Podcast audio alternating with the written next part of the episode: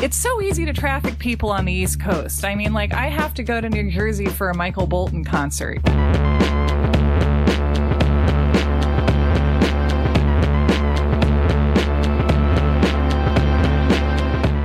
Welcome to You're Wrong About, the podcast where we teach you how to succinctly counter your relative's Thanksgiving Day arguments. Ooh, that's good. Thank you. The succinctly is a little ambitious, considering how long our episodes well, have gotten. Okay, here's here's how I think this works. You have probably done like a hundred hours of research for this. We're gonna talk for three to five hours for an episode that's gonna be an hour long. And the people who hear this episode can boil that one hour down to, you know, five minutes of impassioned Yeah. whisper shouting over stuffing. Yeah, I like that we've turned our listeners just as insufferable as we are. Yeah, I think they were already insufferable and they just like were wanting tools to become even more insufferable and that's what we're offering them. I am Michael Hobbs. I am a reporter for the Huffington Post. I'm Sarah Marshall and I am allegedly working on a book about the satanic panic, although my front burner is is all okay. And if you want to support the show, we're on Patreon at patreon.com slash you're wrong about, and we have a merch store. Yeah. There's a link in the description. Can we call it something other than merch? We should just say tchotchkes. I feel like merch is what comes out of a Paul brother when they sneeze. and today we're talking about human trafficking. yeah. So, can you tell me what is your understanding of the term human trafficking? So I want to try and connect this to a recent news item. Ooh. And this is going to be something that I vaguely remember and you can help me fill in the holes. But Mm-hmm. basically, there was some female conservative politician. Oh, yeah. Who was it? Uh, if you're going where I think you're going, it was Cindy McCain. it was Cindy McCain. Okay, so it wasn't a politician, but she's obviously part of a political family. Mm-hmm. She was on a morning talk show and she told a story about seeing in an airport or something like that what she deemed to be a suspicious situation with an adult and a child who she presumed to be in the act of being trafficked. Yes. The evidence of trafficking was that the child was a different ethnicity than the mother. Okay. We do not know if it was like a mother of color and a white kid or a white mother and a kid of color. Yeah, or like a two non-white people of different backgrounds, but yes, my guess is that that's not what she noticed. Right. So my concept of human trafficking is that you know the posters that you see in airports and stuff which is that a white child mm-hmm. is somehow being exploited and sold probably for sex or some other mm-hmm. nefarious purposes. Mm-hmm. That's my understanding of the Cindy McCain version. Yes. Yes. Okay. This is going to be a fun episode because this is like a medley of all of our previous moral panic episodes. Like there's some satanic stuff. There's some repressed memories. There's some bad statistics. This is like when the Carpenters would play a medley. Take it away, Richard. Yeah. Where do you want to start us? Like, what what point in time is the best place to begin? So I think the place to start is that the version of trafficking that Cindy McCain is describing and that I think a lot of people have in their heads of, you know, children being kidnapped, forcibly mm-hmm. taken from one country to the other. And kidnapped in broad daylight, like snatched Yes. away in a, in a public area. It's not clear there has ever been a confirmed case of that. Hmm. So I have spent the last two weeks calling human trafficking organizations, speaking to sex workers and advocates and people on the Christian right. Mm-hmm. I've looked quite hard and I have not found a case of a child being taken against their will by a stranger mm-hmm. on an airplane. And we'll get into the hmm. reasons why. But I think it's important to, to note that like when it comes to children, we are in the middle of a stranger danger panic. Hooray!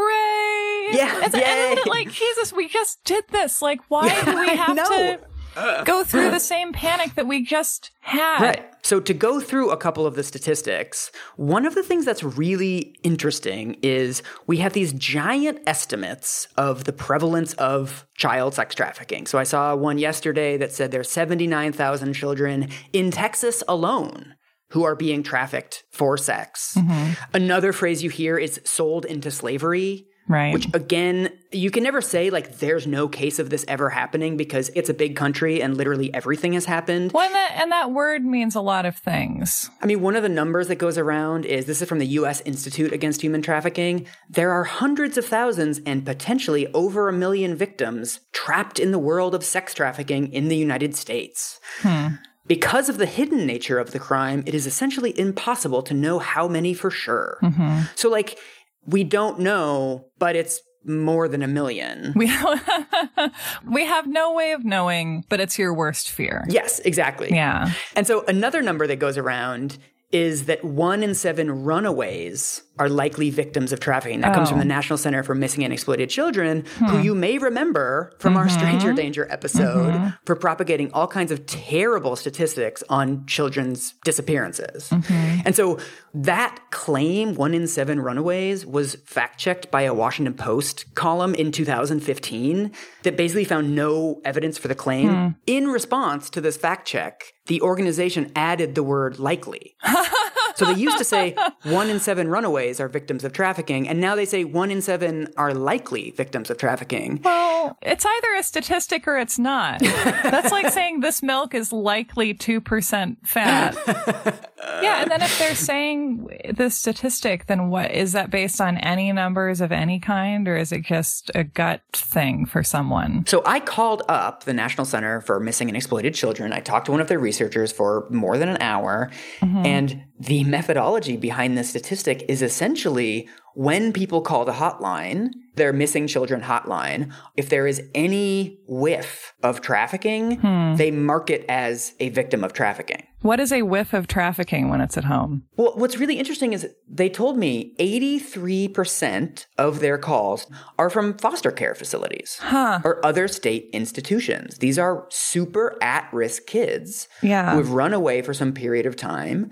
If the person who calls them says, James has run away, we think he might be being trafficked, that's enough. It seems like this is a system designed to create false positives. Yes, Which is 100%. weird. And there's no there's no verification whatsoever. Mm-hmm. So if I call, I'm a parent. I say my kid has gone missing. I think he might be a victim of trafficking. He comes back two hours later. Mm-hmm. There's nothing to take that off of the statistics. So we Mm-hmm. now have a person who's not a runaway and not a victim of sex trafficking being marked as a sex trafficking victim. They also admitted to me that the same kids can be counted infinite number of times a year.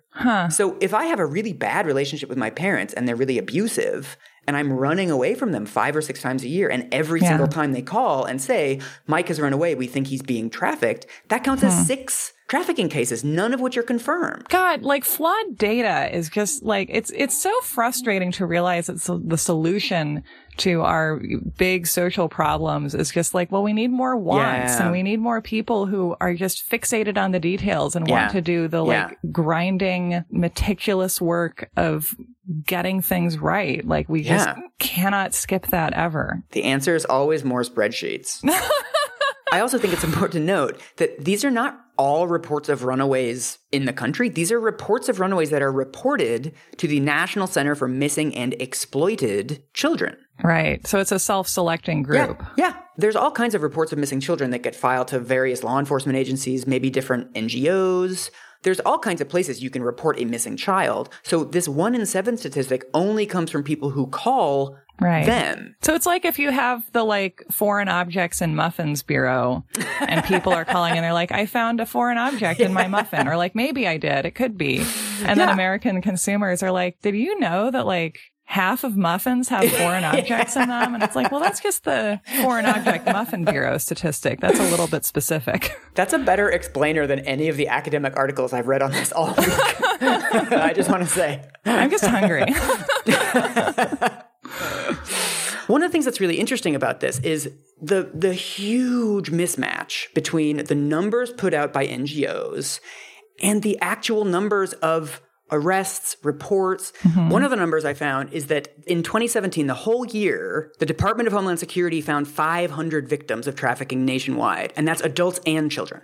So we've got numbers of it's it could be more than 1 million. Mm-hmm. It's 79,000 children in Texas alone, and then we've got 500 actual confirmed victims. So at that point, it's like if there's such a disparity between the number of people being identified by the authorities and the estimates, then how are you even getting the numbers? Mm-hmm. I just, I, it doesn't connect to me Yeah. based on anything I know about any, any other situation of this kind that you would be able to have knowledge of these many cases, but not take action on any of Yeah. them. Yeah. Especially in a country where we do not have underzealous law enforcement, especially where border issues are Right. concerned. And one of the things, I mean, one of the things that is central to, I think, all urban legends of this type, like won't someone save the children, is this idea that we're insufficiently concerned about it, right? It's Right. like, well, nobody's talking about the child sex traffic. And you're like, actually, a lot of people are talking about it. No one cares about white children. Yeah, exactly. it's like that is the one demographic that we, I mean, we live in a terrible country for child welfare across the board, but we do talk about white children a lot. yes. We do do that. So I think to be fair, one of the people I interviewed this week was a prosecutor for King County who prosecutes sex trafficking cases here. Mm-hmm. His explanation for why there's this huge mismatch between arrest numbers and estimates of the prevalence generally was that he says these cases are really difficult to try hmm. because a lot of these people come from very vulnerable families. A lot of them have drug issues. A lot of them have mental health issues. Right. They have criminal histories that the defense team is going to question them about. Hmm. So it makes sense to me that those those numbers would be artificially low. Hmm. Right. Or that we would have lower numbers for this than for other types of crimes Yeah. that are prosecuted. Yeah. Yeah, so I think it's worth taking that seriously. Mm-hmm. Although I also I want to say, you know, this is a prosecutor, right? He is on the other side of the tough on crime ideological divide than we are. He's someone who believes in trafficking. He believes it's really bad. Mm-hmm. I was asking about the kinds of cases that he sees and First of all, he's never seen a trafficking case with a prepubescent child. Hmm. He sees lots of abuse cases, hmm. but the idea of children being sold, you know, trapped in hotel rooms, he's Right. never seen it. Well, or that I can see there being cases of that that aren't discovered and that I think there's Yeah. always all things are possible. And as you often say, it's a big country, but the, you know, the issue here is not that these things aren't happening, but that if you are taking a story of, you know, this case that is horrific because it is about a prepubescent child, because it is about the specific kind of trafficking, and then using that to whip up a public sentiment that allows you to unnecessarily penalize sex workers, then Yeah. like that's the issue. You know, not that this Yeah, thing yeah. doesn't happen, but that powerful people are using the existence of a certain type of crime to police Right. a fundamentally different Right, type of right. crime. Another thing he said about this that I thought was really interesting is that when he deals with underage sex workers, Mm. the vast majority of the clients don't know they're underage because they're lying about, you know, you ask, hey, you're 18, right? And she says, yeah, yeah, I'm 18, but she's actually 17. Also, if you're soliciting sex, Yeah. like you're not going to entice someone to do an illegal thing with you by telling them that it's also illegal in a more dire way. Yeah. I think, I mean, I think there is like you don't want to defend men who are buying sex with underage people, but it's mm. also the morality of it to me feels very different than going into a hotel room where somebody's in some way chained or bound and having sex with that person. It's a completely different order of scale. Yes. And I think it just is not going to help any of us to see complicated issues as less complicated than they Yeah. are. Like, I don't think that ever improves anything. One of the other really interesting things this tough on crime prosecutor said to me was that most of the actual cases of quote unquote trafficking that he sees are actually an extension of domestic abuse. Hmm. What this usually is, is people that have a lot of vulnerabilities, they're leaving the home because it's abusive, or they get, you know, they start dating somebody at 17. There's a period of abuse and then escalation of the abuse. Mm-hmm. I actually interviewed somebody who was homeless in Portland and she met a guy who was older than her. And she says he was the first guy that was nice to me. She grew up in mm-hmm. an abusive home. This is the start of so many stories. And so she considered the guy her boyfriend. And then he said, Hey, you know, do you want to have a threesome sometime? Mm-hmm. And maybe we can have a threesome, but I'm not part of the threesome. Mm. And you Mm. have sex with this other guy. And then it's kind of Right. like, well, maybe you have sex with this guy. Like, I don't really know him, but But I need you to do it, and I'm your boyfriend. Yes. And so she's still actually not sure if money was changing hands behind the scenes. Hmm.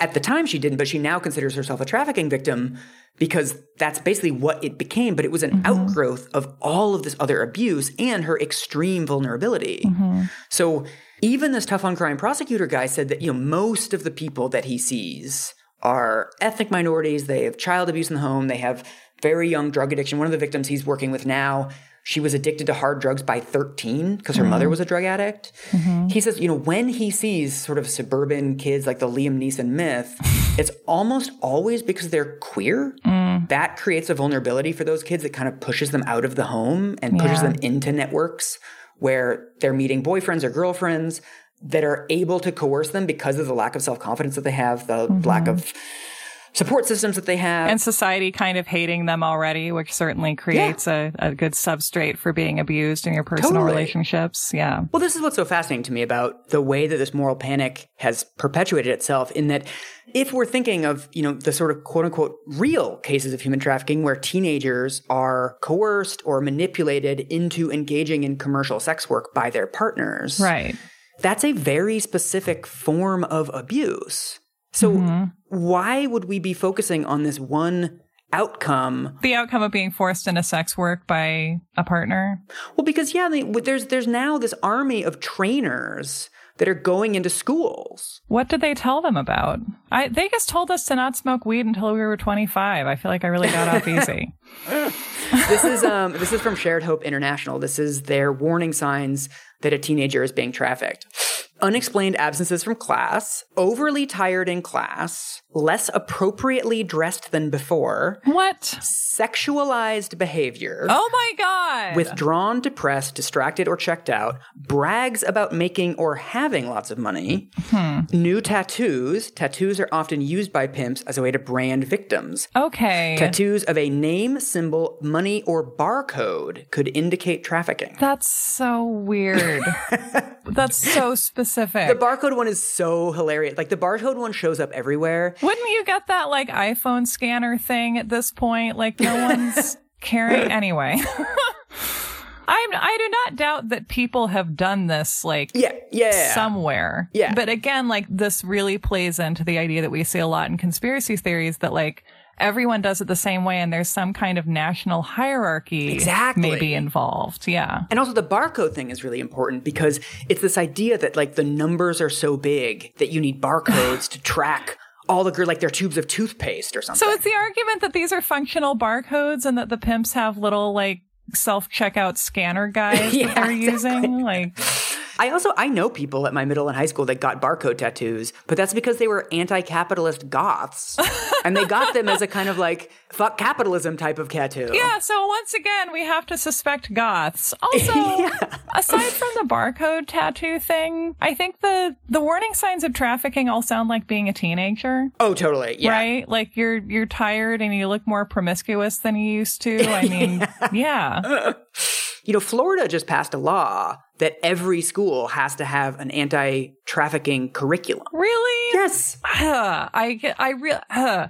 this really bothers me because I feel like we have this narrative too that it's like that women and girls especially aren't allowed to care about staying safe unless the imagined foe is like a scary monster. We're not Yeah. allowed to talk about keeping safe from normal straight men, especially like the ones that we marry. We're not Yeah. allowed to implicate them in Right. our fears for ourselves. But if it's about a monster, then we can talk about it and we can try and keep people safe, but only from the monster, Yeah. Yeah. Yeah. yeah. right? And it's also it's so telling that these trainings aren't aimed at boys. Yeah.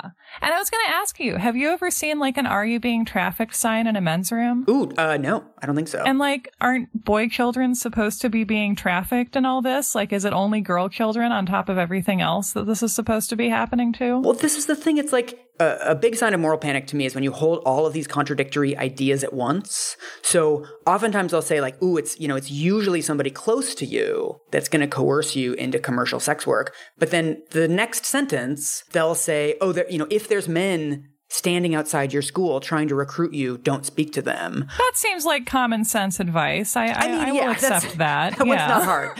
Another one of the sourceless statistics that goes around is that 70% of child sex trafficking cases begin online. This this really is Santa's bag. There's something in here for everyone. If you're afraid of the internet, if you're afraid of the migrant caravan, if, Right. Yeah, it's it's uh it's great. It's very diverse. One of the curricula that they're going to be using in Florida apparently is called My Life, My Choice. Ooh. And it's a 10 session exploitation prevention curriculum designed to change girls' perceptions of the commercial sex industry, as well as build self esteem and personal empowerment. How many perceptions of the commercial sex industry do they have going into this training? Well, this is the thing. It's like some of the articles about Florida's new curriculum mention sort of paragraph 17 that in 2017 there were only 65 human trafficking incidents and mm-hmm. there were zero reports of minors being trafficked in Florida. oh boy. And so it's like when we talk about what's actually endangering teens, you know, suicide is now the number two killer of kids under 18 after car accidents. Wow. When you ask actual kids, and there's a lot of activism going on around this, they need help with depression and anxiety. No, no, depression is a sign of that they're being trafficked oh, actually. they I remember that from the list earlier. Right. If we gut the trafficking, Right. everything will be fine. I think the sort of the counter argument to all of this is like, well, what's the harm in focusing on sex trafficking? Like, what is it really? What's the problem with Yeah. teaching kids? And when it comes to sort of the the damage of this framing, I think I mentioned on here that my boyfriend manages a cafe in Seattle. And one of the things they've been dealing with lately is there's this kid that comes in who's like 17 and he comes in sort of 3, 4 p.m. like after, you know, school would be getting out. And he just sort of sits at the cafe and sometimes he's drunk. Sometimes he's drinking something out of a thermos and they're not entirely sure if it's alcohol or not. Hmm. They're not comfortable calling the cops. So they've called the school and sort of tried to get some information about this kid. It seems he's not homeless, but it seems there's some reason why he doesn't want to go home hmm. and, you know, they don't really want to pry. And it's, you know, when you think about kids that are at risk, yeah. what help is it to go up to that kid and be like, Are you being sex trafficked?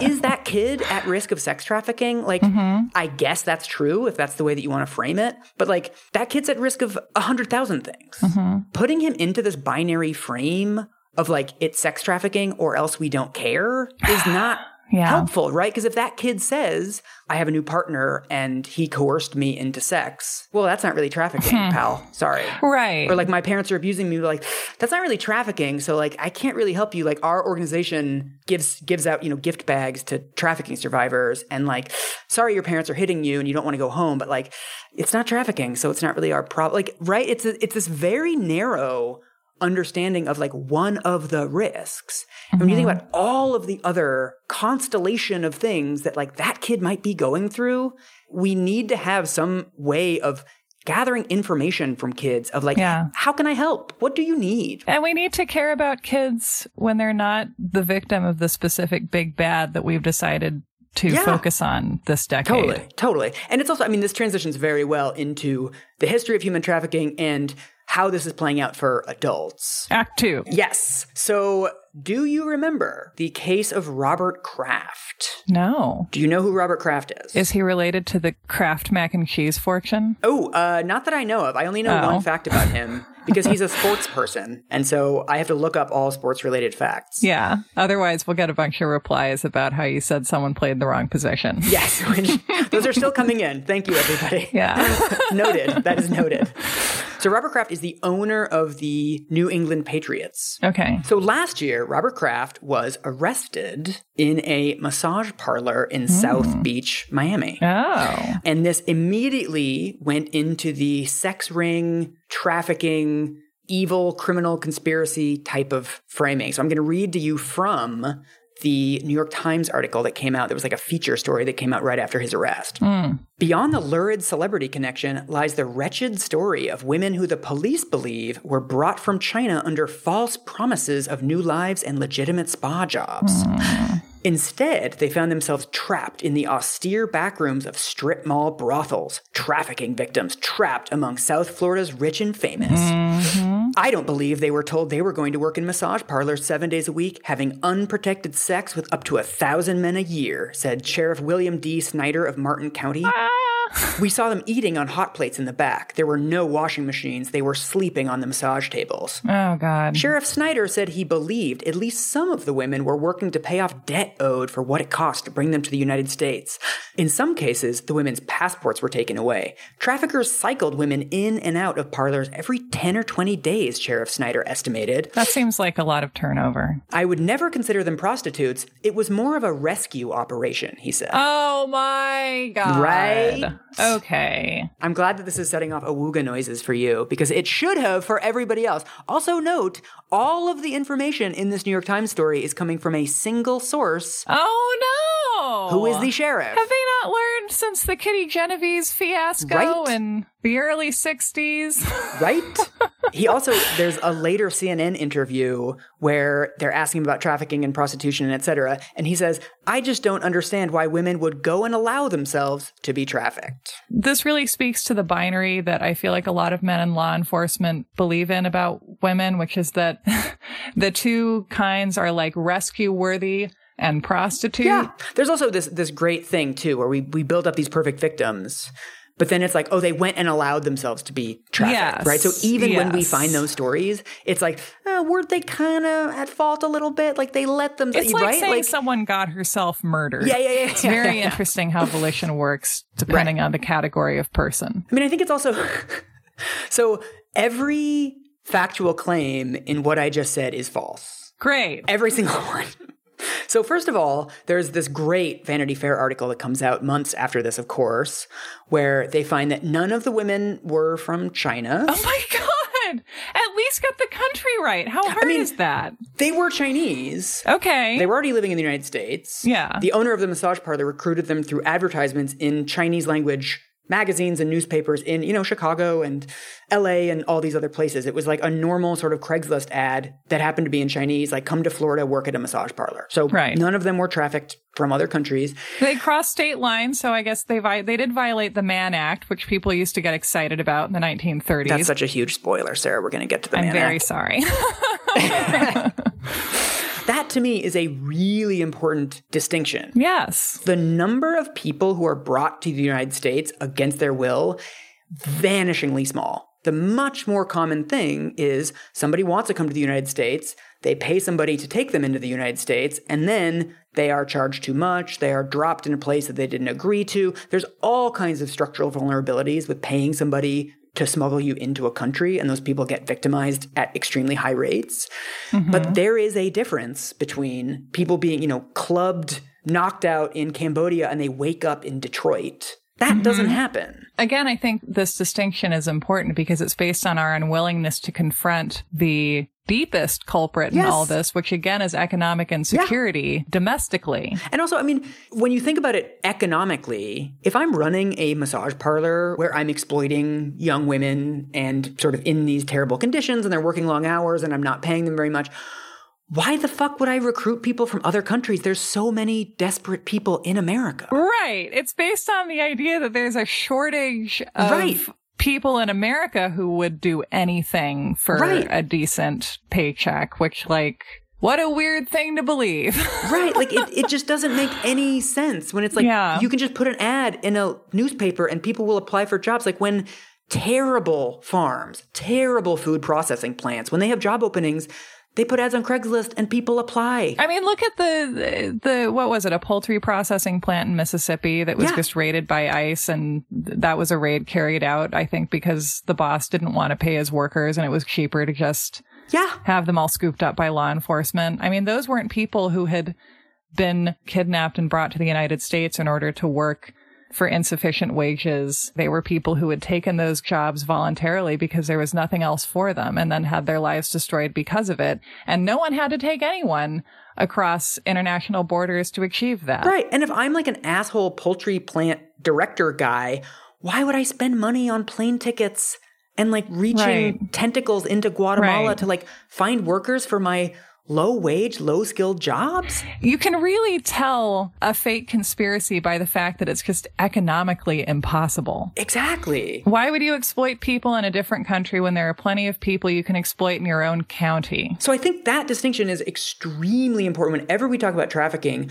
we need to be really clear that there is a huge difference between people coming here and people being taken here. Yeah. And the reason why it's dangerous to come here is because there are no laws that allow people to come here legally, right? Like, mm. why is there an economy of people that will take you across the US border for $10,000? Because there's really terrible immigration policy.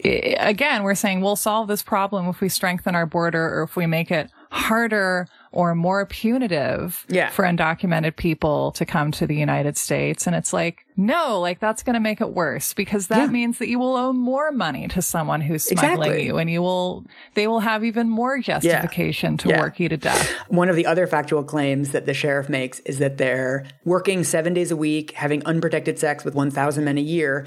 It doesn't appear that there was any sex going on.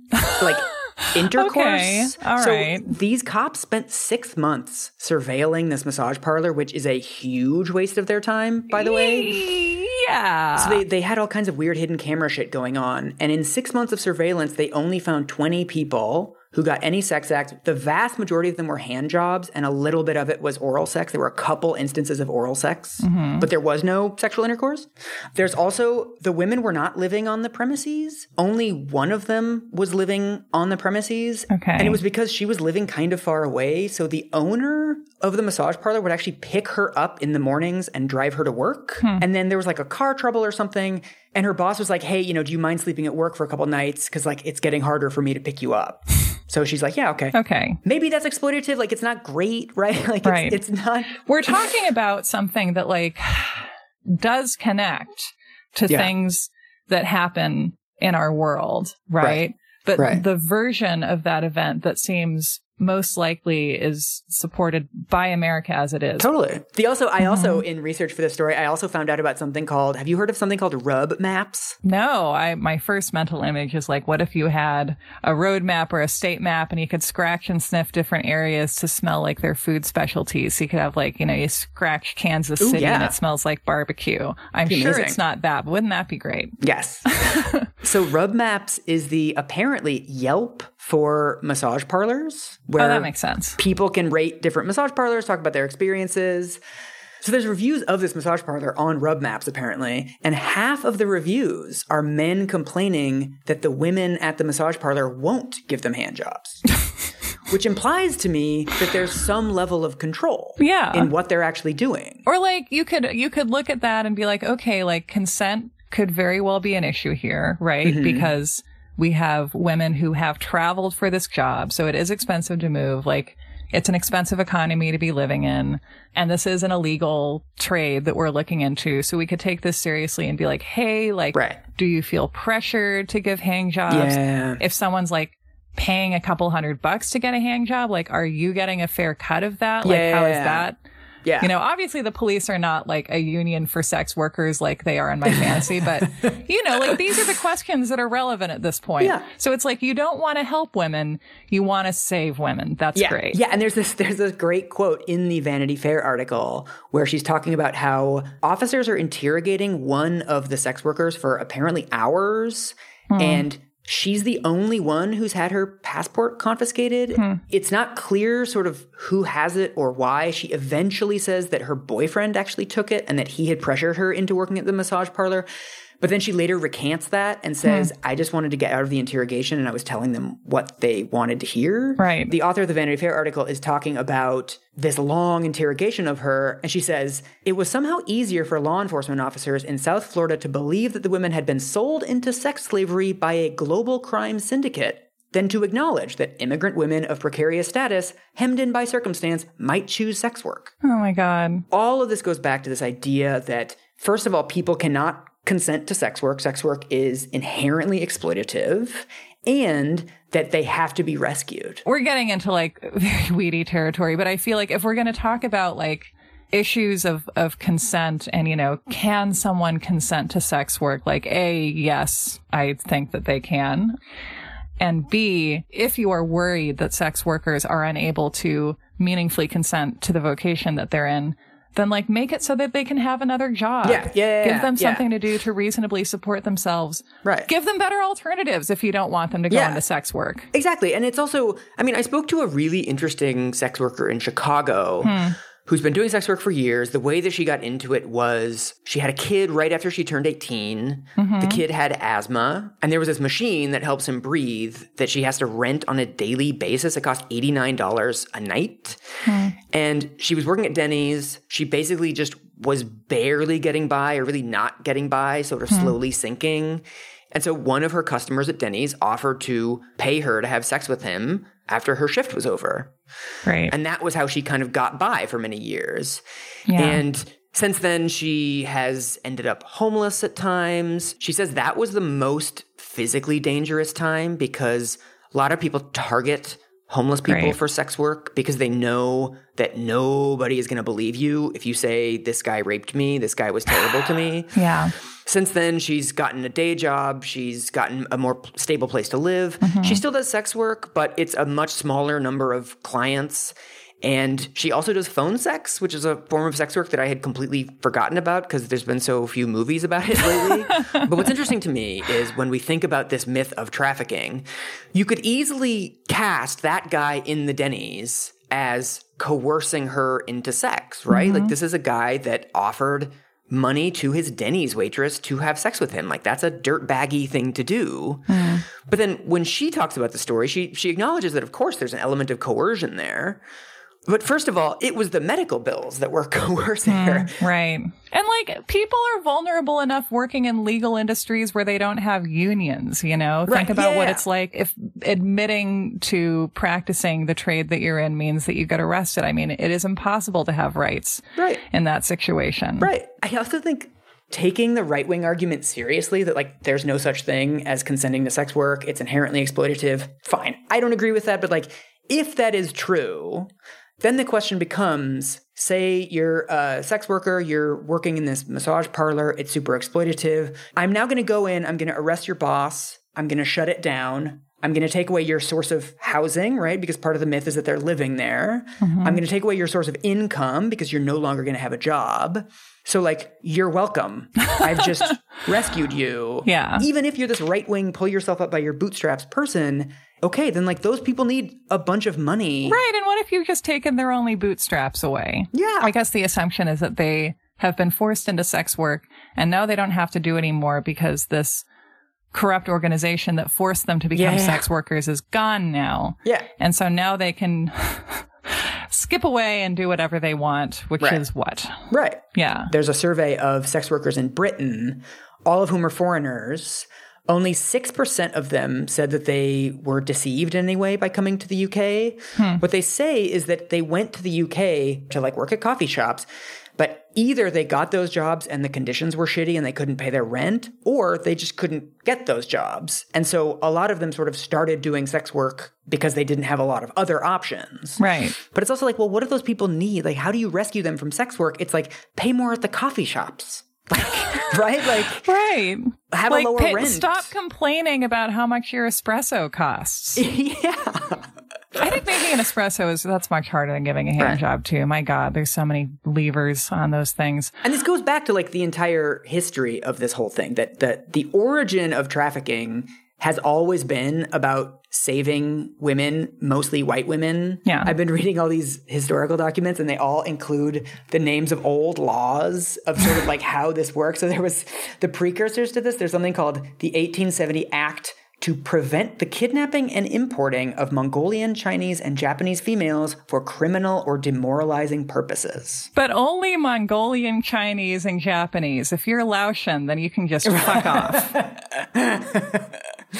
There's one in 1875 that has in the preamble that it's trying to end the danger of cheap Chinese labor and immoral Chinese women, Interesting. which then morphs into the Chinese Exclusion Act of 1882. So the Chinese Exclusion Act, this is fabulous, began as a sex trafficking panic law. Yeah. I interviewed a human smuggling expert who I cannot name because he's an old friend of mine and his university will not allow me to name him because they have like hmm. weird restrictions. Hmm. I mean, one of the things that the human smuggling researcher told me, because he's looking into the history of this too, is that every time we've had a resurgence of the trafficking panic, we've had a crackdown on immigration. That is, that's classic. That is a stone cold classic. The extremely important reframing of human smuggling to human trafficking is hmm. human smuggling sounds kind of defensible. Right. People are sneaking into this country because they want to be here. Human smuggling is how some enslaved people escaped back yes. in the day. And he mentioned this too, that there's also great stories of people smuggling Jews out of Europe when the Nazis came to power. Mm-hmm. We sort of understand that to be a much more complicated concept. Mm-hmm. But then as soon as you say, oh, there's trafficking, people are being brought here against their will, then it's like, oh shit, we really need to crack down on the borders because they're not migrants. They're not coming here for jobs. They're being kidnapped and taken right. here. And it's interesting because it doesn't criminalize the person who is trying to cross the border. It mm-hmm. demonizes the person who is theoretically moving them, but then it makes them into collateral or evidence or something. Yeah, this is I mean this is what he said too that the the difference between trafficking and smuggling is that in human trafficking, the person coming into the United States is a victim, whereas in human smuggling, the United States is the victim, right? It's a crime against the United States to smuggle someone in and there is no victim. So what trafficking hmm. does is it allows you to reframe, oh, some percentage of these migrants I'm really worried about that like they're not choosing to come here on their own volition. I'm not racist, but yes. I am yes. concerned.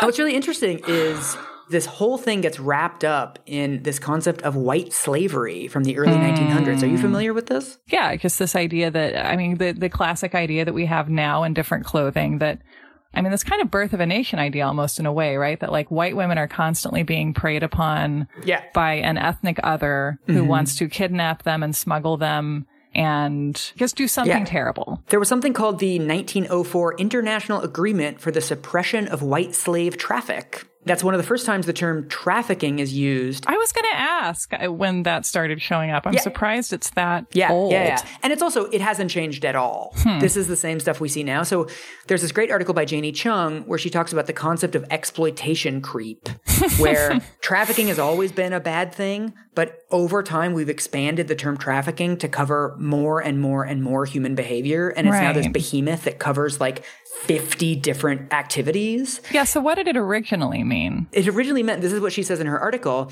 that the word trafficking denoted the cross border movement of white women and girls by force, deceit, or drugs for the purposes of commercial sexual exploitation. Okay. White women and girls by force, deceit, yeah. or drugs. It's amazing that we were so transparent just over a hundred years ago, we were like, this is a law about white girls. Yes. And now it's like, that's so the unspoken thing at the bottom yes. of everything, but it's the one thing you're not allowed to explicitly say. Right. And it's, it's, I mean, the DNA is all there. I mean, the, this is like how bad it gets is in the actual law, it defines a victim as a white woman who is a victim of the animal lusts no! of the dark races. Oh no, no, no. What's really interesting oh is, my god, you know, this oh, all god. this is what Janie Chuang, this really interesting researcher, told me was that a lot of this comes out of the anxieties over slavery ending mm-hmm. and a huge anxiety over women's rights. Mm. That you have women who are starting to show up in interracial couples. Right.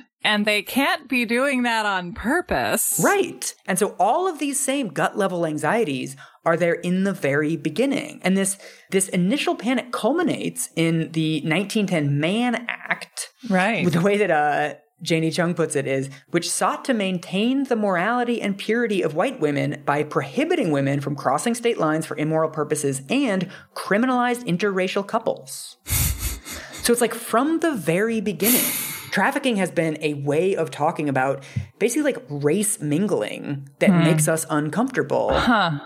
Or that interracial relationships can only exist in the context of sex crime, right? That like, right. it's not that we're criminalizing interracial relationships. It has to be a sex crime. There can't be consent. It has to be yeah. someone's being recruited for for nefarious purposes. Like it's not that we're criminalizing these relationships, it's that they don't exist. Right. Jesus. So what happens over time is eventually people sort of accept this framing, but they think that white slavery is too narrow. And so by 1949, the International Convention to Suppress Trafficking in Persons and the Exploitation of the Prostitution of Others, these names. but by that point, trafficking has now expanded to encompass people of all races, all genders, all ages, and it can also be transnational or domestic. Holding hands under a rainbow. so we already see this good faith effort, I think, to be like, well, you know, white slavery is a pretty bad term. Other people can be victimized. So, like, we need to expand the categories of people that can be victimized by this bad behavior. Mm-hmm. So I talked to this researcher named Ron Weitzer about this, and he says there's then kind of this period of dormancy. Mm-hmm. The term kind of goes quiet for a while, but then it explodes in the late 1990s and especially in the 2000s.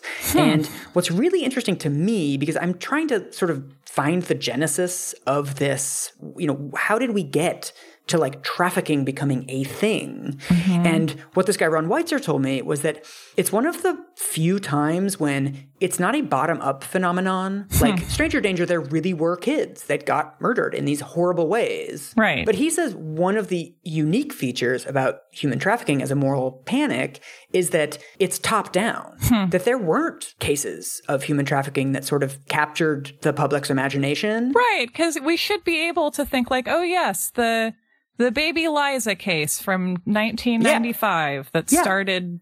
That's the thing. I mean, that's at the beginning of this conversation. It was like we were trying to open a Kinder egg with nothing inside of it. I can't right. think of even the, the cases that would have inspired this. Right. This is what's so interesting is that in the late 1990s, what started happening was, you will recognize this, a coalition between neoconservatives, the Christian right, and feminists to start mm, pushing this. Those never end well. It's actually fascinating. I mean, this is another example, just like we talked about with victims' rights, where basically this this argument that prostitution is inherently exploitative came out of this idea that prostitution is fundamentally about the patriarchy hmm. and it's something that benefits men. I mean, and there are ways in which that argument makes sense to me. I just don't yeah. take it to that conclusion. Right.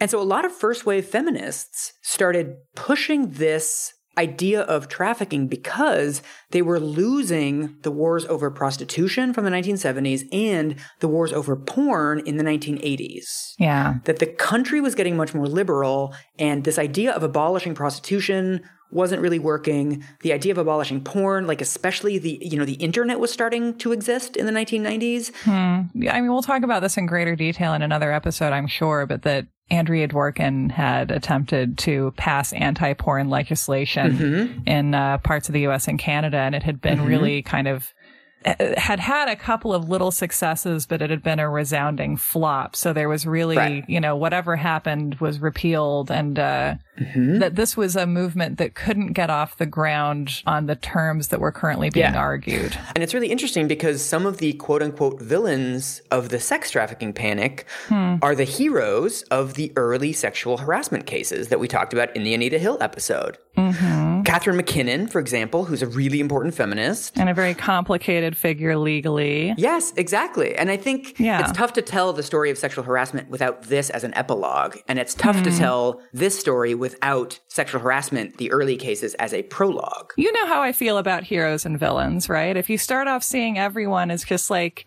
a person, then you don't have to become so confused when they have different roles and different movements. Yeah. I think we're getting into the whole problem with, with work as historians, essentially, which is that you're deprived of these nice Star Wars yeah. binaries, right? History is a non-binary affair, I must say. so because they're kind of losing these domestic wars, what they do is they reframe pornography and prostitution as fundamentally non-consensual acts and they reframe them as kind of politically neutral things that you know this this isn't about prostitutes in America. This is about poverty in the third world. Hmm. Like this isn't you know messy political stuff. What it really is is you know most of the prostitutes in America they were taken here against their will. They're being prostituted like a thousand men a year and 14 hmm. hours a day, and it's this terrible thing. And all of a sudden, you're not talking about banning prostitution anymore, right? Hmm. You've done hmm. this shift where all of a sudden it's like, no, we want to fight poverty. We want to save girls. We want to free people from slavery. And the the prostitution is sort of secondary or tertiary and people start not noticing what you're really doing. Okay so it it it turned that was into... a very sarah sigh. Well ah, I I mean I think that what I'm expressing with that particular exhale is that there were good ingredients that went into that, yeah, right? Yeah, yeah, it's yeah. like if it's like you're watching a, a, a YouTube cake tutorial and they like put cake ingredients in and then they just mm-hmm. like put in a bunch of kitchen cleaner and then they throw it in the oven and it's like what did you think would happen yeah there was a moment when it could have been a cake but then that moment ended and we can't go right. back right but that right that it starts off as as as coming from a place of genuine concern and yeah. like yes like again like people shouldn't have to do sex work against their will. People shouldn't have to do any kind of work against their will, as a matter of fact. Mm-hmm. But do you care about the demographic that you're claiming this is about? Or are right. you really just trying to wipe out sex work and your previous right. arguments haven't landed? Right. And you need to cultivate the kind of allies who will be swayed by this kind of argument. Yeah. And you're maybe trying to annihilate something that shouldn't be annihilated. And the yeah. reason that you haven't been able to so far is some proof of that. Yeah. And also to give them some credit, you know, in the same way that the stranger danger panic illustrated some real needs, yeah. the law at the time didn't really recognize the idea that you could be coerced not through physical force. Yeah. Someone can sort of manipulate you into doing something without putting a gun to your head. Right. Right? Or if you're in a really abusive relationship, you might find yourself, you know, committing crimes or mm-hmm. doing other things that you wouldn't do otherwise because like you're afraid of sort of the long-term consequences. There's no immediate threat. Yeah. But if your husband is beating you regularly, like he doesn't have to say, I'll beat you if you don't do this. Yes. And that humans have tremendous psychological power over each other. Mm-hmm. And it doesn't have to be supported by displays of force. It doesn't right. have to be supported by the consequences that we like to think we would have to be facing right. in order to do something we don't think that we right. would normally do. Right. Yeah, there's very little legal recognition, I think, of the fact that uh, our autonomy is a very fragile thing. Yeah. And also, I mean, this also intersects with a rising generation of evangelicals. Mm. They also were losing a lot of battles, yeah. right? That the culture was shifting underneath them. And so yeah. what these younger evangelicals did was they started getting away from stuff like gay people and prostitution and you know things that were sort of not going to land anymore. Right. They went to these issues that they could still get moderate. Yeah. And so what you have in the late 1990s is Christian groups that start focusing on global warming, HIV AIDS globally, and human trafficking. Right. Africa is like is uh, the center of the innocent victim industrial complex, really. Right. Yeah. Right. And so in the way that Weitzer was talking about in this this top down push, they find a very good friend in George W. Bush, who gets elected in 2000. Oh, it's a Bush joint. Oh, it was created to suit his fragile little yeah. mind. Yeah. Mm. And so they passed something called the Trafficking Victims Protection Act, mm-hmm. which, as will not surprise you at all, there's nothing in there about protecting victims. it extends a bunch of sentences. It creates, as we've seen with other moral panics, it creates laws against things that are already illegal. So it doesn't criminalize anything new. It just jacks up sentencing for other stuff. Yeah, exactly. Like it's it's it's filling a hole that is already filled. Hmm. So the only actual victims protection that it has in the law is the idea of a T visa, which is a trafficking victim visa, basically. It sounds like a gift card for testosterone. But what's really interesting is, you know, as usual, nobody digs into the details of these plans. So mm-hmm. the actual T visa, the way that it works is it's temporary. It gives you a one year extension of staying in the United States, and it's conditional on participating in the criminal trial against your trafficker. Oh, Jesus Christ. So this creates an incentive where even if you're not really a victim, like you weren't really coerced into sex work, there's now an incentive to say that you were. Because it's how you get human rights. Yes, totally. And the thing is, I mean, you know, everybody brags about this program and how great it is, but a tiny number of people even get it every year. It's only 600 people get it every year. And the fine print for the T visa is that, you know, it's temporary, but you can also apply for this thing called a U visa, which is permanent residency. But this is a system for every victim of any kind of crime. So if you're an immigrant and you're a victim of domestic abuse, like this is the kind of visa that you apply for. Yeah. There's 60,000 applications per year and they only give out 10,000 of them. There's already a backlog of 150,000 people. Oh my God. So we're 15 years. There's like a 15 year waiting list. It's like trying to get a new liver, basically. Yeah. And like that's as good as it gets. Like that is as Yeah. worthy of protection as you can get as an undocumented person in the eyes of the law. I mean, you know, the thing that I cannot get over when we talk about trafficking and the trafficking panic, the issue that gets the most attention is FOSTA SESTA, the, these laws that passed, I think last year or two years ago, Yeah. That basically took down any online ads for sex work. And like famously, I think was targeted at Backpage. Yeah, Right. Yeah, Yeah. And they're like they're awful. There's a really good Reply All episode about how bad they are, and everybody should go listen to it. Yeah, I love that reply all episode. But what's really interesting is there's also local versions of Backpage that have also hmm. been caught up in the last couple of years, not necessarily hmm. under Sesta Fosta, but other basically local laws. So mm-hmm. there's one locally in Seattle called the Review Board, which was essentially Reddit for sex workers and clients, where mm-hmm. people could post ads, people could also post reviews. Hmm. The sex workers that I spoke to who had profiles there and posted there said that it was it was really positive in that if a guy was a total prick, you could post on there with his profile and his information and say this is what happened. He showed up drunk, he hit me, whatever it was. And the sex workers would then of course say, "Well, we're not going to see that guy anymore." And the men would post and say like, "Hey man, you're making us look bad. This is bullshit." Hmm. There was all kinds of stuff on there about consent hmm. and about it's okay for them to say no and it's not hmm. okay for to coerce them into sex if they say sorry that's not a service i'm offering or i don't really feel like it tonight. Sorry about that. Mm-hmm. And then a couple years ago the cops came in and shut it down. And so the way that i found out about this and the way that most people in seattle found out about this was there's a big trafficking raid we found a sex ring it's all trafficking it's all terrible. Oh, it's a ring. If you call Yes. something a ring, it's automatically so sinister, Yes. right? Yeah. And so some of the women that were posting on the review board were from South Korea. Mm-hmm. And so this, of course, got wrapped up in the sort of they're being brought here against their will Okay. type of narrative. And they're working 14 hours a day and they're not making any money, blah, blah, blah. It's just so weird when we want to read situations not at face value for kind of what we're seeing, but we're like, well, we have this thing that we really want to find, yeah. and we're going to take anything that to any degree supports the scenario we want this to be, and then we're going to say it's that scenario. Like that's Yeah. A really bizarre way to be attempting to solve social problems. Yes. And just like barreling forward without actually showing any interest in what's actually going on. Yeah. So what's fascinating is then later, of course, none of this shows up in the original news reports or the like primetime specials that ran about this quote unquote trafficking ring, is that there was no evidence that anybody was being coerced into hmm. sex. Mm-hmm. That these quote unquote 14 hour days that the women were working, mm-hmm. the only evidence for that was that on their advertisements, they would list their availability as 14 hours. Okay. So they'd say, I'm available for appointments between 10 a.m. and midnight. Yeah. Incredibly, there's no evidence that any of the quote unquote pimps were having sex with any of the sex workers or were hmm. providing them with drugs. Hmm. They were kind of like managers or promoters or like a book agent. They were placing ads for them. They were helping them with like various logistics things. They were like actually doing their jobs. Yeah.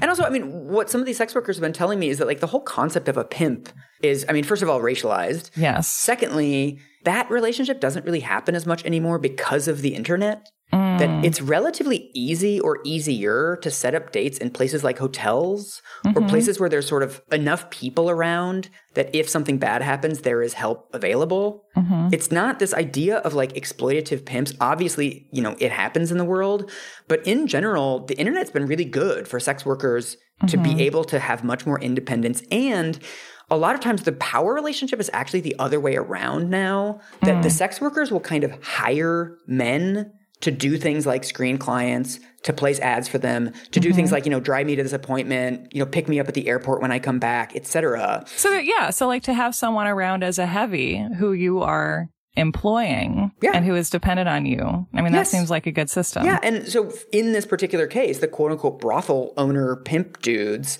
the women were charging 300 bucks an hour and the guys were taking 100. Mm. So maybe that's too much. Maybe that's unfair. Whatever. Who knows, right? Like, I don't right. know the industry, but to me, that doesn't seem on the face of it like an obviously exploitative number. Right. And so at the end of this whole thing, what's amazing is the only people that actually went to jail, nobody was charged with trafficking, of course. The only thing that they got were these second degree promoting prostitution charges. Hmm. One of the guys, one of these quote unquote pimps, who of course tarred as like the worst, you know, chaining people to radiators, the worst imaginable traffickers.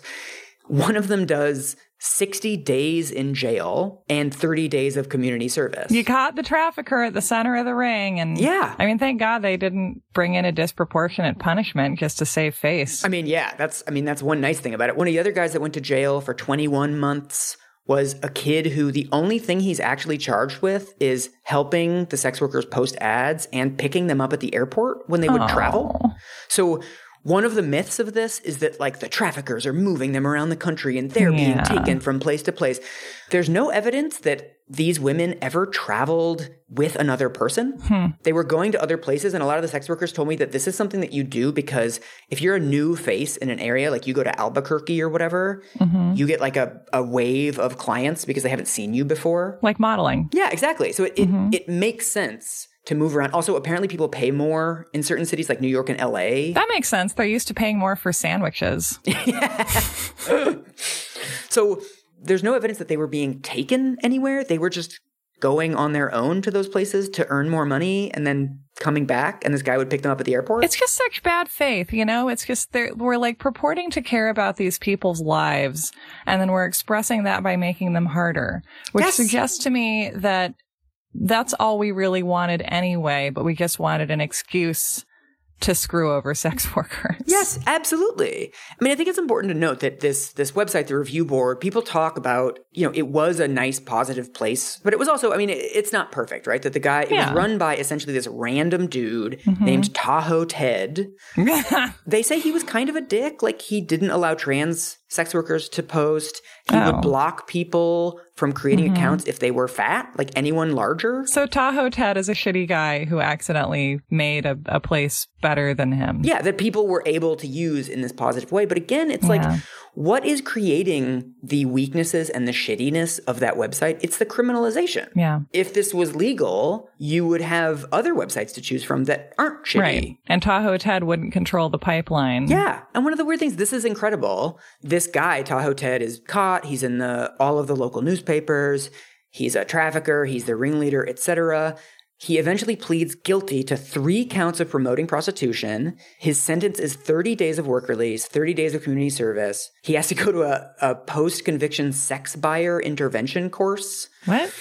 And then the guy ended up killing himself oh. because his name had been dragged through the mud through the newspapers that he couldn't, he had a day job while he was doing this. And of hmm. course, he lost the day job and nobody was going to hire him because, you know, Google this guy in the first 50 results are all about how he's a sex trafficker. Mm. Which is interesting because even so, the, the actual legal system's consequences weren't that significant for him, but the way he you know, his name had been destroyed yeah. by it. So you, you don't even need to penalize someone that harshly because the media yeah. will do it for you. I don't know. Like, again, you don't want to get into a place where like you're defending this model that I, I do think has elements of exploitation in it. And mm-hmm. it's a structure that can be used very exploitatively. So I don't think any of this is like all of this is perfectly fine. Right. But we're saying that it's it's not the very specific thing that people are claiming it to be, which yes. is different from saying it's perfect. Right. What's amazing about that case is that it was a 5-year investigation. Oh there were four God. different law enforcement agencies involved. So we're talking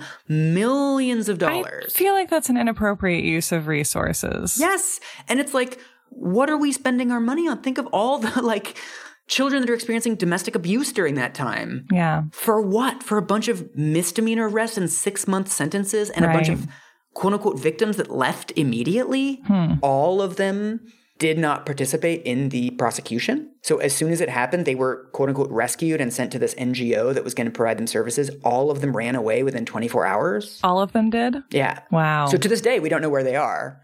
that doesn't imply to me the Liam Neeson version of this trafficking story. I would love to see though the Liam Neeson movie version of all this where Liam Neeson like raids a fairly stable home that some sex work is being run out of and then forcibly takes a bunch of women to a safe house and then they all run away and then he just sits there sadly having made breakfast for everyone.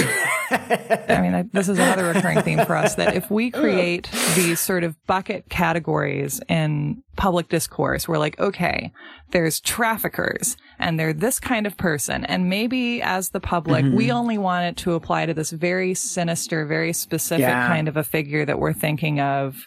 But then mm-hmm. once we've created that category socially, then legally it can be used however people want. And if there's one yeah. thing that we've learned, you can take a very scary sounding charge and then find ways to sort of pull that parachute over like a huge number of defendants. Yeah. And this is, I, I, actually read this fascinating report by the Greater New Orleans Human Trafficking Task Force that was actually like in the way that bureaucrats do, it was like quietly scathing, but like pretending that it's not scathing, which Is this I love. kind of like a like salty judge quotes? Yes, yeah, exactly. And so what they note is that everything since 2000 has been about victims, right? Protecting victims, helping victims. Mm-hmm. Like this is the language that we always hear. Yeah. What they mention is that in the entire state of Louisiana, there's only 291 beds available for trafficking victims, wow. and only 46 of those are actually like trafficking beds. The rest of them are homeless shelters. Hmm. It's this absurd duality where it's like trafficking is huge, it's growing, it's the most offensive form of exploitation imaginable, right? It's literally sexual slavery. Mm-hmm. But then after we rescue them, we're sending them to a fucking homeless shelter? Wow. Okay. And that there are no actual resources for this most yeah. exalted category of victim. Yeah. And yeah. it's like they they talk in there quietly, saltily about how because all the homeless shelters are full, it often takes five or 10 phone calls to find a homeless shelter for that night. It's like, yeah. can you name 10 homeless shelters in your city? Like, how do you even do yes. that? Yes. We can't get the numbers because they're so traumatized that they don't know what happened to them, but they yes. have to be calling around homeless shelters yes. until they, like, through sheer persistence, find a bed. Only one of the shelters serves foreign nationals. A lot of them hmm. do background checks and other document checks. Mm-hmm. The Cindy McCain definition of trafficking is that these people are not from the United States. Why is this not an emergency to anti trafficking organizations? Right. There are no resources being allocated for them. There's no real system in place for like yeah. taking care of them once they're yeah. saved from their abusers. Like no one seems to have much of a plan of like where right. to put them or how to find resources for them. Like it all right. goes to criminalization. Yeah. I mean, this is like the darkest shit that I haven't found in other task force reports, but I think is really widespread that the only forms of housing available to trafficking victims are like long term housing. And so all of them have these weird intake requirements where mm. you have to be in before a curfew. You have to commit to sobriety. If I've been trafficked, I'm not staying sober. You know, I've got some demons to handle. This is from the task force report. Required activities include counseling, therapy, life skills activities, religious activities, mm. and group or wellness meetings for residents. Ooh. And also, two out of three of them cut off your internet and take away your cell phone. Okay, isn't that what you're supposed to do to someone when you're trafficking them, though? Like, I mean, this is the thing. restrict their movements and control their life. Like, are we yes. rescuing the victims of trafficking by re-trafficking them? Yes. And I also I've I also read about this thing outside of New Orleans where there's a house for trafficking victims out in a rural area that is run by the New Orleans Sheriff's Department, oh, where they're also taking away people's cell phones and there's no public transit out there. Living in a house in rural Louisiana with no public transportation where you're being supervised by the sheriff's department sounds like a spiritual sequel to Get Out. Yes! Warning signs, include that in the training for the kids. Why are we looking at kids in airports? And like being isolated in a remote location where the people yes. who are restricting your movements have no sense of accountability. Yes. Because of their own belief in the righteousness of what they're doing. Like again, this right. is coming back to our, you know, torch song of all torch songs, which is The most dangerous people are the people who believe in their deepest heart of hearts Right. that they are on the side of what is right and just. The dangerous Right. people are the people who think they are good and who society thinks are good and therefore who have the kind of power that lends itself very easily to abuse. Yes. You're going to love this. I'm going to read you something really dark right now. This is the darkest Uh. NGO, Christian NGO thing. Hooray. This is Rebecca Charleston, who's the director of something called Valiant Hearts, which is a Oh. Christian charity that helps trafficking victims. She identifies as a victim of trafficking herself.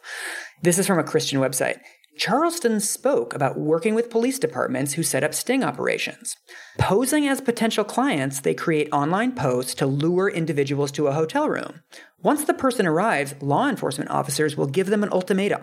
Either they can go to jail or accept Valiant Heart's offer to help. However, many of the trafficked individuals decline the help, believing initially that it is their choice. Uh, I'm very curious about the situations that are being described here. How many red flags did were there in that, in that paragraph? So, the people who are being courted in the sting operations are sex workers. Yes, and this Christian organization has taken it upon itself to make fake ads and entrap sex workers. Are they are they minors or are they just adult just random adult sex workers? it appears they're adult sex workers. There's nothing in here indicating that it's children. and at that and then it's just like, you know, you can look at the founder of this organization and say you have been through real trauma and maybe that doesn't qualify you to know what these people in this very broad group of backgrounds and, and possible situations all need. Like it, it's just, it's not appropriate for individuals to be able to to join forces with the police in this way either, I don't think. Like this is a really weird It's thing that we kind of accept as normal in the United States because it happens so frequently. And especially Yeah. because of the severity of the crime, the knowledge base required of the person collaborating with law enforcement doesn't need to be Right. as high. This is one of those things that shows up that, you know, I was talking to this person who has to remain anonymous who was on a state trafficking task force. What he found in the state where he was working, that cops would do these quote unquote stings, raids on, you know, massage parlors or whatever. And they'd sit down with the sex workers and say, like, look, you can go to jail or you can say you're a trafficking victim. Those are your two options. if your choice is between jail and something else, then like the something Yes. else would be pretty bad for you to choose Yes. jail first. It's just there's something so corrupt about like the cops telling people that they're a victim of something. also, then if you say yes, I've been trafficked, then like what then? You go to the fucking homeless shelter. This is the Okay, thing. Like, what? so like, and what if you have like a, a perfectly nice house that you're paying for with your sex work that you're just trying to do for God's sakes? right, Or like, if you are in a bad situation, how is going to a homeless shelter going to make that Right. better? right. I mean, one of the really interesting shifts here is that you know one of the things that accompanies the trafficking panic is this idea of ending demand or like the Nordic model. Is that where you criminalize clientship? Yes. Okay. This is like the woke sex worker criminalization policy now. You don't want to arrest the sex workers, but you want to arrest the Johns, right? So mm-hmm. it's like the you're cracking down on the demand and you're not going to like re-victimize sex workers, which sounds great, right? Like It sounds better. I think anytime we call something the Nordic model, it's it might be because it needs more credibility than it actually yeah, has. yeah, yeah, yeah. I mean, this is what you find is that, you know, there's been all these studies of Sweden and Norway now where they invented the Nordic model. And what they find is that it doesn't actually make sex workers any safer because, first of all, by criminalizing people buying sex, you're essentially taking out all of the like law abiding people out of the customer pool. Yeah, It's like you you take away like normal shoppers and you just have like Black Friday people. Like that would be awful. And so the other thing that it does is because it's still trying to abolish prostitution as an institution, right? Mm-hmm. So what ends up happening is even though the sex workers themselves are not criminalized, the place that they're working, the brothel, is now a criminal organization. so they're part of a conspiracy. Exactly. So they can be written up on racketeering charges if they had any oh financial relationship. God. There's also what's really interesting is in the definition of trafficking is a sex worker over 18 that has been coerced into sex work through force, fraud, or coercion. It's kind of a tautology there, isn't it? But what's interesting is for people under 18, you don't have to prove anything. All you have to prove huh. is that they're engaged in sex work because of age of consent laws. Right. And I feel quite strongly that children cannot consent to sex. Like I I'm mm-hmm. okay with the principle. However, however, what I've heard from a lot of sex workers is that what happens is the cops will sort of do a bust, they'll arrest a bunch of sex workers. They'll find one who is under 18. And that's kind of like the eureka moment. Oh, God. Because once you find one 17, 16, 15 year old sex worker, yeah. then you have a circle of people around that person who yeah. you can charge with sex trafficking. Who could all be 19, 20 years old. Yes. Uh. I interviewed a lawyer for a sex worker who is now convicted of trafficking because she drove another sex worker over state lines. Hmm. She was 19, the younger sex worker was 17. Great. Which also means that you penalize offering help. Yes. Like you you render it a criminal act to help someone who's trying to survive in an industry where maybe they need a lot of tips that you might have. Like it just, yeah. this feels very sinister to me. This is from a report about the Nordic model and sort of the failure of the Nordic model. In Sweden, no one can operate a brothel, rent an apartment, room, or hotel room, assist with finding clients, act as a security guard, mm. or allow advertising for sex work. This in turn implies that sex workers cannot work together, recommend mm. customers to each other, advertise work from property they rent or own, or even cohabit with a partner, mm. since their partner is likely to share part of any income derived from sex work. Jesus. You don't get them on prostitution charges anymore, you get them on accomplice charges. Wow. So it's like, let's be nice to sex workers and indict them for racketeering right. instead. So like, aren't we woke? Like, isn't this helping? It's like, well, yeah, not really, Norwegia. Like, this is not Norwegia. This is not good. That's the most American you've ever sounded. Um, right. And just, I think that we really, just in general, like any kind of legislation that's brought forth where you look at it and you're like, now if someone were to use this in bad faith, yeah, you could really destroy some lives. Right. And it's just so weird because if you're saying, I'm doing this to protect the trafficking victims who are teen girls. And so mm-hmm. in this scenario, I'm going to ruin the lives of all these teen girls to protect the teen girls. And it's like, mm. well, you're protecting imaginary people yeah. at the expense of real people. Yeah. And the imaginary people don't even vote. And also, I mean, what, what all of this does, whether you're criminalizing the sex workers or the people who purchase sex, Either way, it, all it has the effect of is driving things underground. And so, you know, one of the sex workers that I talked to about trafficking, she was saying that, like, you know, there's now signs in hotels of like, no, the warning signs of trafficking. Oh, yeah. All of which are warning signs of sex work, right? Yeah. It's like, oh, they keep a do not disturb sign on their door. Okay, first of all, I always do that, mostly because I'm making yeah. this show in there.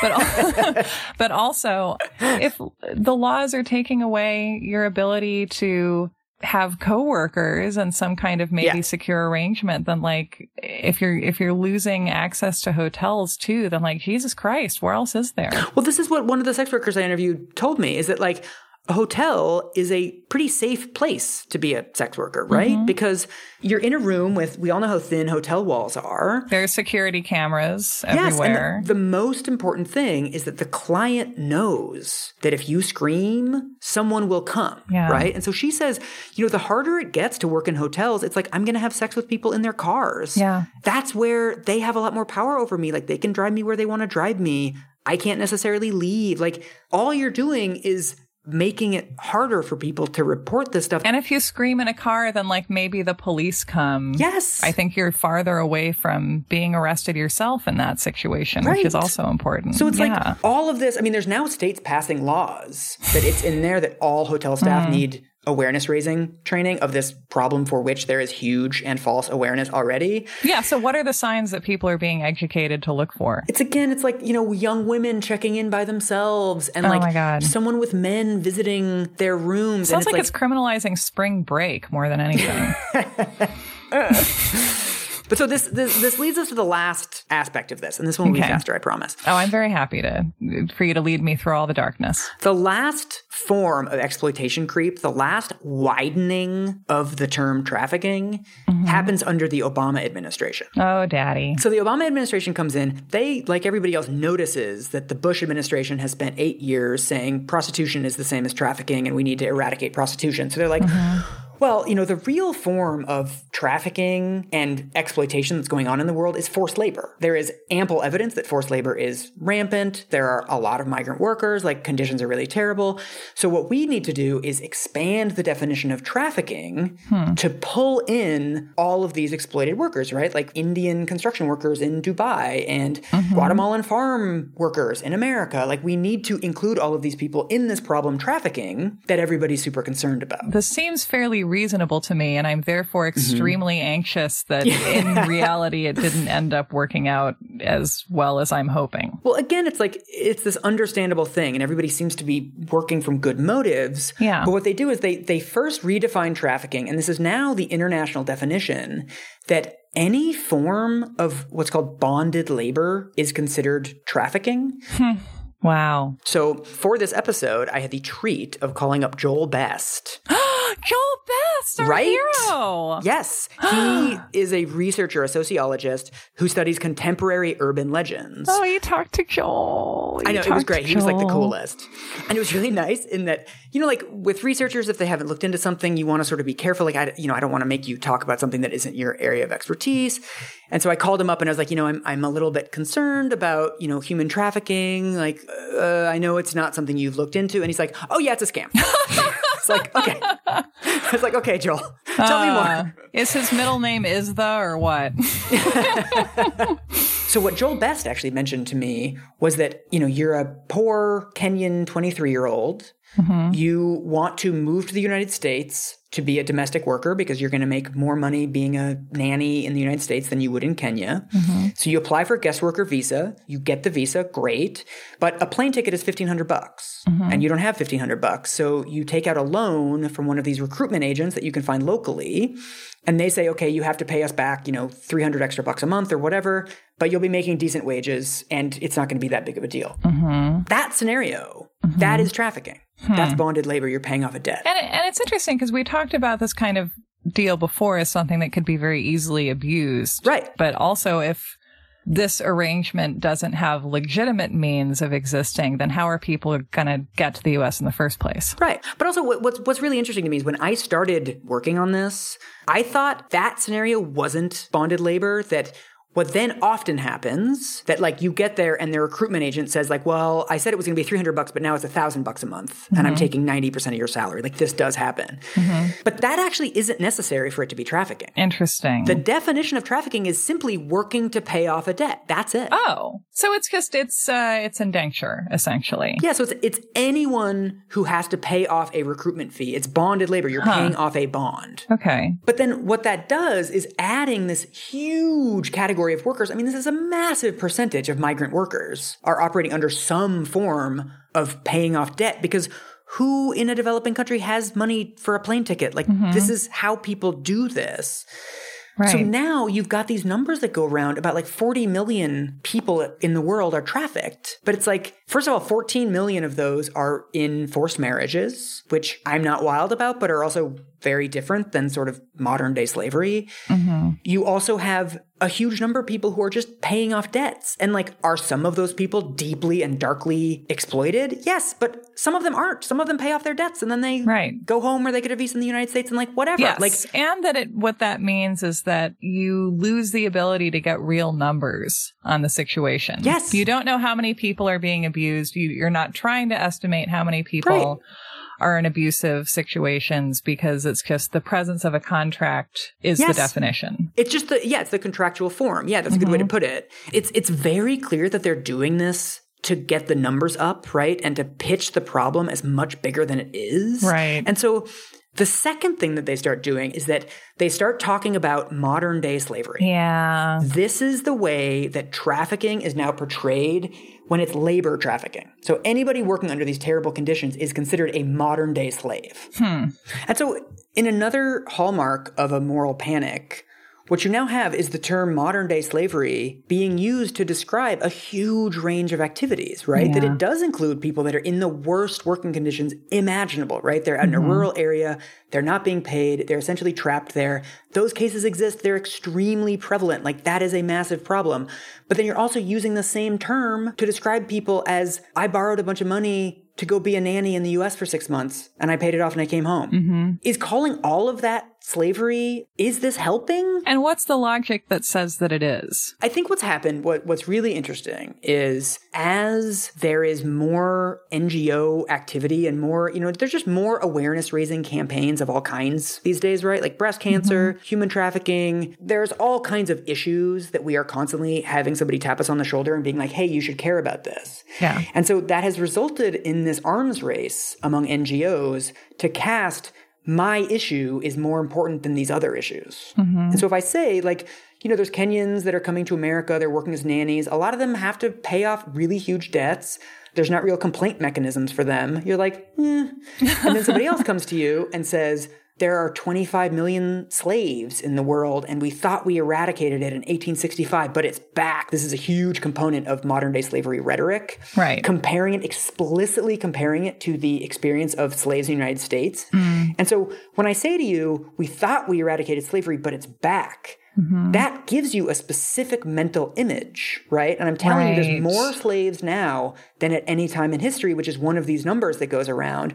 Which, like, yeah, if you're defining slaves as like a, a huge percentage of the workforce in developing countries, then like, yeah, slavery is back. If you're explicitly equating it with American slavery, it's like, those conditions are not common. Does it also speak to our rescue fantasies too? That totally. like we we would prefer to like rescue someone who's been enslaved yeah. to just, you know, providing resources for people who are like, you know, I got here and like, I thought this was a fair deal or like I thought I could pay this off, but like it turns out I can't or like yeah. the interest on this is really exorbitant.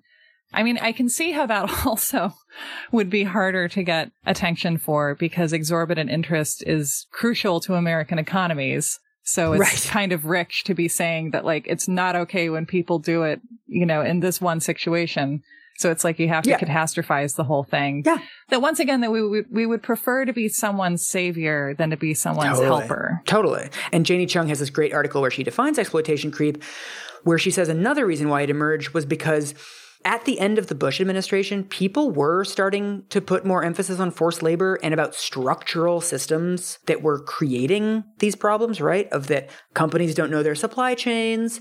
There's really low wages in a lot of countries. There's not a lot of labor inspectors. That was the kind of consciousness that was happening in the 2000s as, you know, as people really turned against Bush in his later years of office. They were also mm-hmm. turning on the concept of trafficking and saying, like, well, hmm. you know, it's not a secret criminal enterprise. It's farms in the United States. Like, we know where it is. It's yeah. restaurants. And it's mm-hmm. hotels, like these hotels that are having like the warning signs of trafficking. It's like a really big warning sign is that you all use contractors for all of your cleaning services mm-hmm. and you don't even know what your employees make. Like your workers are being trafficked. Yes, like that's the warning sign, mm-hmm. right? And so there was this sort of larger consciousness emerging of like it's it's us, right? Like it's not mysterious. We know exactly what's happening. We know exactly how, and we know how to fix it. Like there need to be better procedures. There need to be complaint mechanisms. Yes, the the title of the actual spiritual sequel to Get Out. yeah, yeah. I mean, what, what Janie Chuang says at the conclusion of her article recasting all forced labor as trafficking and all trafficking as slavery, mm. exploitation creep relabels abuses as more extreme than is legally accurate hmm. in what appears to be a strategic effort to garner increased commitment to their eradication.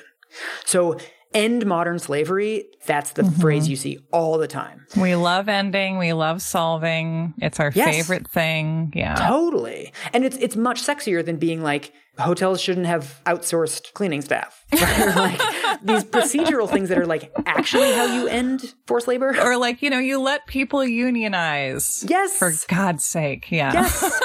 it takes us back to this rescue mission. Yeah. It's not about workers getting rights for themselves. Right. It's about us finding the ones who happen to be being exploited in this terrible, yes. very unambiguous way and saving them and everyone whose working conditions, while also terrible, don't right. fall into this exact paradigm can just go fly yes. I wrote this article last year about this house painter in Miami who had suffered really bad wage theft from his employer. His employer just basically said, like, I'm not going to pay you. It's like a year and a half long process to sue your boss for fucking wage theft. it was this awful nightmare. Mm-hmm. And there was finally a judgment where his, his boss had to pay him and just didn't. and so he had to start an entirely new process because one was a civil and one was criminal. And it's like the place where you're going to find quote unquote trafficking, real exploitation is where there are not systems yeah. for accountability. And we know where those places are. We know that maybe better than we know anything else. Yes. So essentially, it's like eh, we find this problem. If we're to be honest with ourselves in any way, we have to admit that the problem is a structural one and it deals with, you know, the much broader issue of labor conditions in the United States. Yeah. And in order to distract ourselves, ourselves from that, we have to create a big bad. Yeah, yeah, yeah. Mm-hmm. The last thing I want to say about this amazing Janie Chuang article is that she describes this case of 300 Filipino teachers who came to the United States to work in Louisiana public schools. Wow. And they came under legal visas. There's an H 1B visa where foreign workers can come over. Mm-hmm. They paid $16,000 each? Each. Oh my God. Which is four times what they were earning per year in the Philippines to come over and work oh as teachers. And to work as teachers in public schools in the United States. I mean, I. Yeah. Oh my God. Okay. You know, once they once they came, the recruiter charged them again was like it's like Ticketmaster where they're like, oh, by the way, there's like an extra thing you have to pay. Like the recruiter treated them terribly. Yeah, that happened to me with Michael Bolton. It's not his yeah. fault.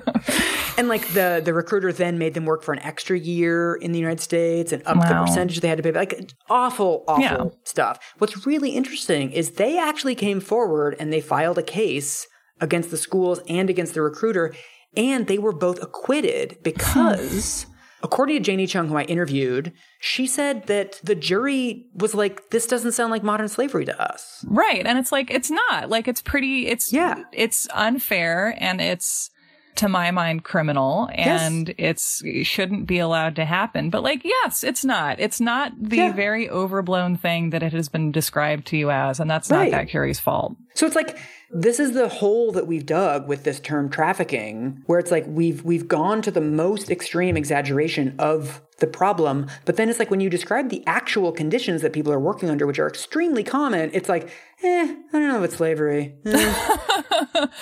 I don't know. I mean, I don't get paid enough either. Yeah. Right. But like by any other metric, this is fucking terrible. Yeah. Like, it's just, it's only if you compare it to slavery that it doesn't seem that bad. Yes. Yeah. We're setting ourselves up to fail. Mm. Like, is this helping at all? Which should be the question we ask about all these things, you know, regardless yes. of, you know, of, of so many other factors. Like, is this actually helping the actual people who we claim to want to help? Right. Or does this feel good to us for some reason? Right. And it's like, yeah, I'm just going to say the same thing again. Um, I don't know. I want to. I want to be really careful in that. One of the things that I really struggle with with this field is that there's a lot of there's a lot of NGOs and a lot of philanthropists working on trafficking mm-hmm. who seem really nice. Like, all well, yeah, there's lots of very nice people who are who are putting their energy behind something that yeah. might be politically ineffective. And they really care. And like, mm-hmm. it's not evil, but it's just, to me, it's really naive. Right. I spent a lot of time on the phone with this organization, Polaris, this week that has the National Trafficking Hotline. And I sort of confronted them about this of like, you have all these signs in airports, yet your website says that like the vast majority of quote unquote trafficking does not involve movement. Hmm. And like, you're quite good actually at saying on your website that it's like, it's going to be someone you know, stranger danger doesn't exist.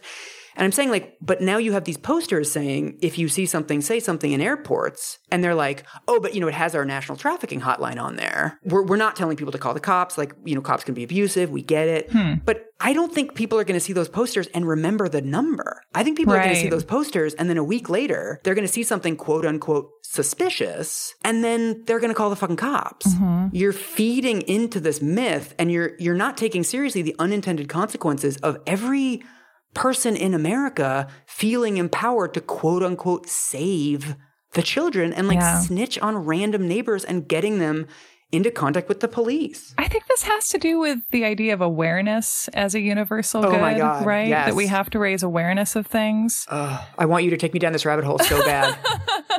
I mean, one of the, th- I mean, the first thing that comes up for me around that is that, you know, we're living in a time of awareness sweeps week perpetually, Yeah. right? Like to, so to get someone to pay attention to something, you kind of do have to sell it. yeah. I mean, first of all, if you're trying to raise public awareness of an issue, hmm I think we're in a time when you have to think even more than in the past, maybe about, you know, if I am needing to go to all Yeah. these rhetorical lengths to get people to even pay attention to the thing I'm trying to tell them about, Yeah. am I changing in some way the nature of the thing I'm trying to describe in order to Hmm. try and beckon people to listen to me and pay attention to Hmm. it? Like, am I doing a hard sell Mm. that essentially changes my point. And then Right. if that's the case, then like, what does awareness become? If you're like looking for something that you're probably not going to see, and then you just seize on something else that rubs you the Right. wrong way, but maybe you can't Right. say why. As a little wrap up thought here, Mm-hmm. one thing that's really difficult about this is that you don't want to sort of over debunk and take away what really happened to people. Hmm. One of the people who is pushing for more of these posters in airports is named Alicia Kozakiewicz. And she's someone who, like, the worst thing happened to her. Like, she was groomed online. She was kidnapped from her home. Mm-hmm. She was confined in a basement. She was abused. She was filmed. Mm-hmm. I mean, it's the worst thing you can imagine. It's, it's, it's real. Yeah, and and something that shouldn't be able to happen in a society where children are being Yes. raised. And what's Yeah. interesting is some of the kind of anti trafficking debunking type people I talked to this week, sometimes you get this sort of tinge of, well, you know, doesn't this survivor story sound a little far fetched? Or like, you know, this internet sleuthery Mm-hmm. stuff of like, well, if she says that she was kidnapped, the windows in her bedroom actually locked, so why were they? I mean, th- this type of stuff that I Mm. find so gross in general, and especially gross here. Like the grasping at straws rhetoric of like, let's not admit that any terrible things are happening. Yes. And also, you know, I interviewed people for this that identify as trafficking victims and something really terrible happened to them. And I'm not going to take that away from them. Like the worst thing you can do as a journalist and especially as a person is to tell somebody that their pain isn't real or that it doesn't matter. And so mm-hmm. I think w- we can all be adults and talk about this in a way that acknowledges the real pain of people who have experienced forms that sort of do fit the stereotypical narrative. But also Yeah. that that's not the only narrative, that we can acknowledge that there are other forms of abuse that we also need to take seriously. I think that we are struggling to find ways to say that that all kinds of human experience and trauma are real, but that there's this certain form of trauma and this certain form of crime that is being represented in a really disproportionate way. Mm-hmm. That feels like a headlock that it's hard to get out of. Yeah. You're asking me to only think of of that awfulness when thinking when telling you as like some powerful person in society that you can do whatever you want to maybe these other people. Right. Well, also, I mean, to me, I think it has to be possible to recognize the trauma of somebody like Alicia Kozakiewicz and acknowledge what happened to her. Yeah. And it's possible to acknowledge the trauma of someone whose boss is stealing from them for years and has to go through a long court trial, or someone who is a homeless Right. teenager that has to engage in survival sex to get a warm place to sleep that night. Or someone who's a sex worker who's getting busted all the time. Yes. I think it's like it doesn't have to take away from one person to acknowledge another person's pain. And I also Yeah. I think somebody like Alicia Kozakiewicz has every right to advocate for posters at airports. Like that is her right. She can use her experience for anything she wants to. I also think that sex workers have the right to talk about their trauma and the way that this is affecting them. And I think interracial couples Right. that have the Cindy McCains of the world calling TSA on them also have the right to describe their experiences. And all of those experiences are valid. Yeah. And, you know, the, the purpose of politics and the purpose of sort of adulthood is to look at these different interests and look at the way, not the way that they compete with each other, but the way that they intertwine. And there, that there Mm. are ways to acknowledge the experiences of people who went through these terrible things Yes. without making other people's lives worse. I think that there's also something going on where the more dangerous of a country we become for the child, the more we preach about caring for the child. And it's mm. like, maybe you care about the idea of children, but like, why don't you give free lunch to the real yeah. ones? the real ones are hungry. I think that this speaks to the fact that if you were trying to get help for someone, then the best way to do it in the society we live in might to be like, no, no, no, they're, they're not a criminal and they're not criminalizable because they fall into this tiny slice of humanity called unambiguous victim. And it's because they're the victim of the crime of the week. Right. I think, uh, I think you've ruined Thanksgiving. I think that's pretty yeah. good. Oh, good. I think, okay. I think I'm ready. So everybody ruin Thanksgiving. ruin it. so when you fly somewhere, if you see something, don't say something. but if you see Cindy McCain, run.